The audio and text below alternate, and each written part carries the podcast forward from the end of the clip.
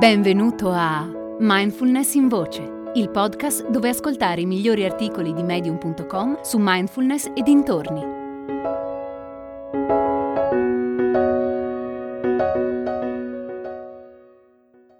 John Kabat-Zinn e il senso della mindfulness di David Jerken.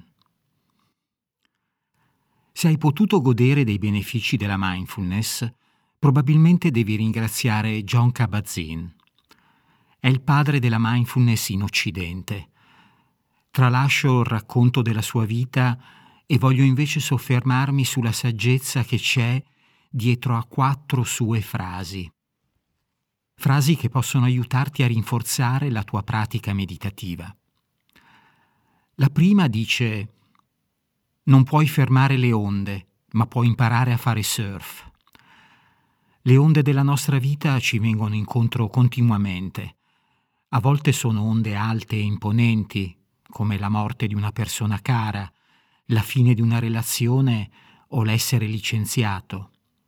Altre volte sono onde più piccole, come tua figlia adolescente che ti insulta e scappa in camera sua sbattendo la porta, oppure rovesciare sul pavimento una ciotola di cereali, o qualcuno che ti manda a quel paese col clacson perché non hai messo la freccia prima di cambiare corsia. Queste onde sono inevitabili, fanno parte della vita, ma non ci devi annegare dentro. Come dice Cabazin, puoi imparare a cavalcarle con il surf. Ma come? Come si fa a surfare sulle onde della vita?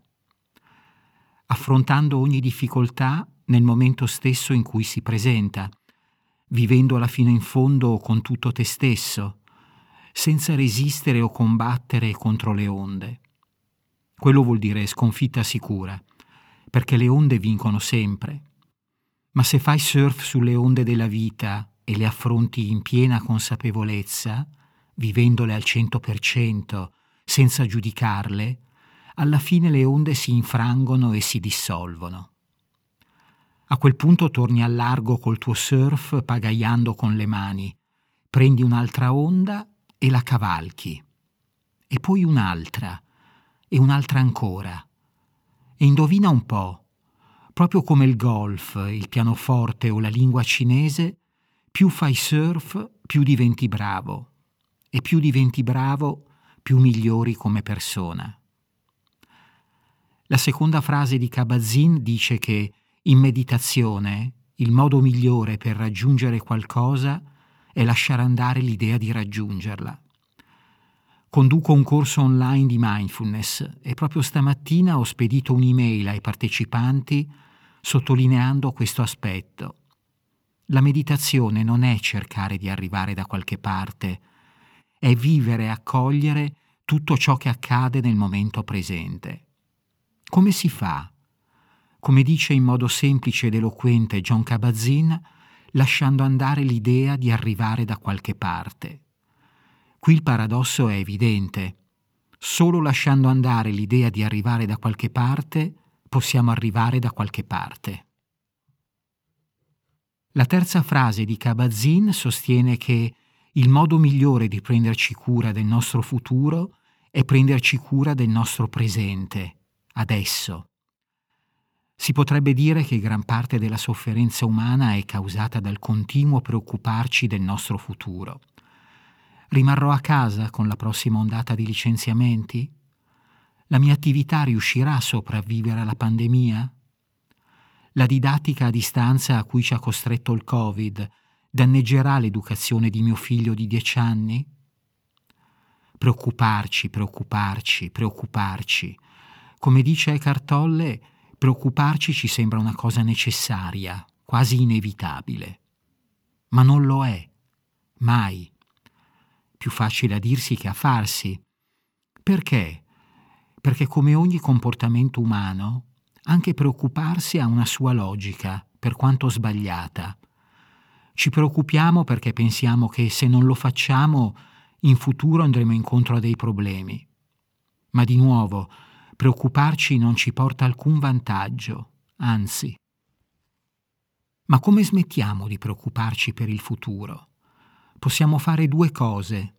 La prima è intensificare la pratica meditativa che ci aiuta a calmare la nostra mente ansiosa e ci riporta al momento presente. La seconda è mettere da parte la nostra componente razionale e affidarci alla vita, all'universo, a Dio o a qualsiasi altra entità superiore in cui crediamo. Per farlo può esserci d'aiuto constatare che di fatto preoccuparsi non porta alcun beneficio, mentre invece funziona a vivere nel momento presente. La quarta frase di Kabat-Zinn dice che un altro modo di guardare alla meditazione è considerare i processi cognitivi come se fossero una cascata, una continua cascata di pensieri. Nel coltivare mindfulness noi andiamo al di là dei nostri pensieri, proprio come se trovassimo una rientranza nella roccia al di là della cascata. Da lì possiamo ancora osservare l'acqua e sentirne il rumore, ma siamo fuori dal suo flusso. Amo questa metafora, è perfetta per descrivere quel che accade in meditazione. Perché? Se durante la meditazione ci facciamo portare via dal flusso di pensieri, ci perdiamo, proprio come accadrebbe se fossimo dentro la cascata. Come nella metafora, è importante fare un passo indietro per uscire dal torrente d'acqua. In meditazione questo movimento equivale a fare spazio tra noi e la nostra mente pensante. Così possiamo osservare il flusso di pensieri. Questo passo indietro verso ciò che Michael Singer definisce lo spazio del sé è il fulcro di ogni crescita spirituale. In meditazione così come nella vita di tutti i giorni, perché il sé che abita quello spazio, il sé testimone, è il nostro vero sé. E più siamo in grado di dimorare in quello spazio, più diventiamo forti, intelligenti e compassionevoli. Hai ascoltato Mindfulness in Voce, il podcast di Mindfulness Bergamo, www.mindfulnessbergamo.net.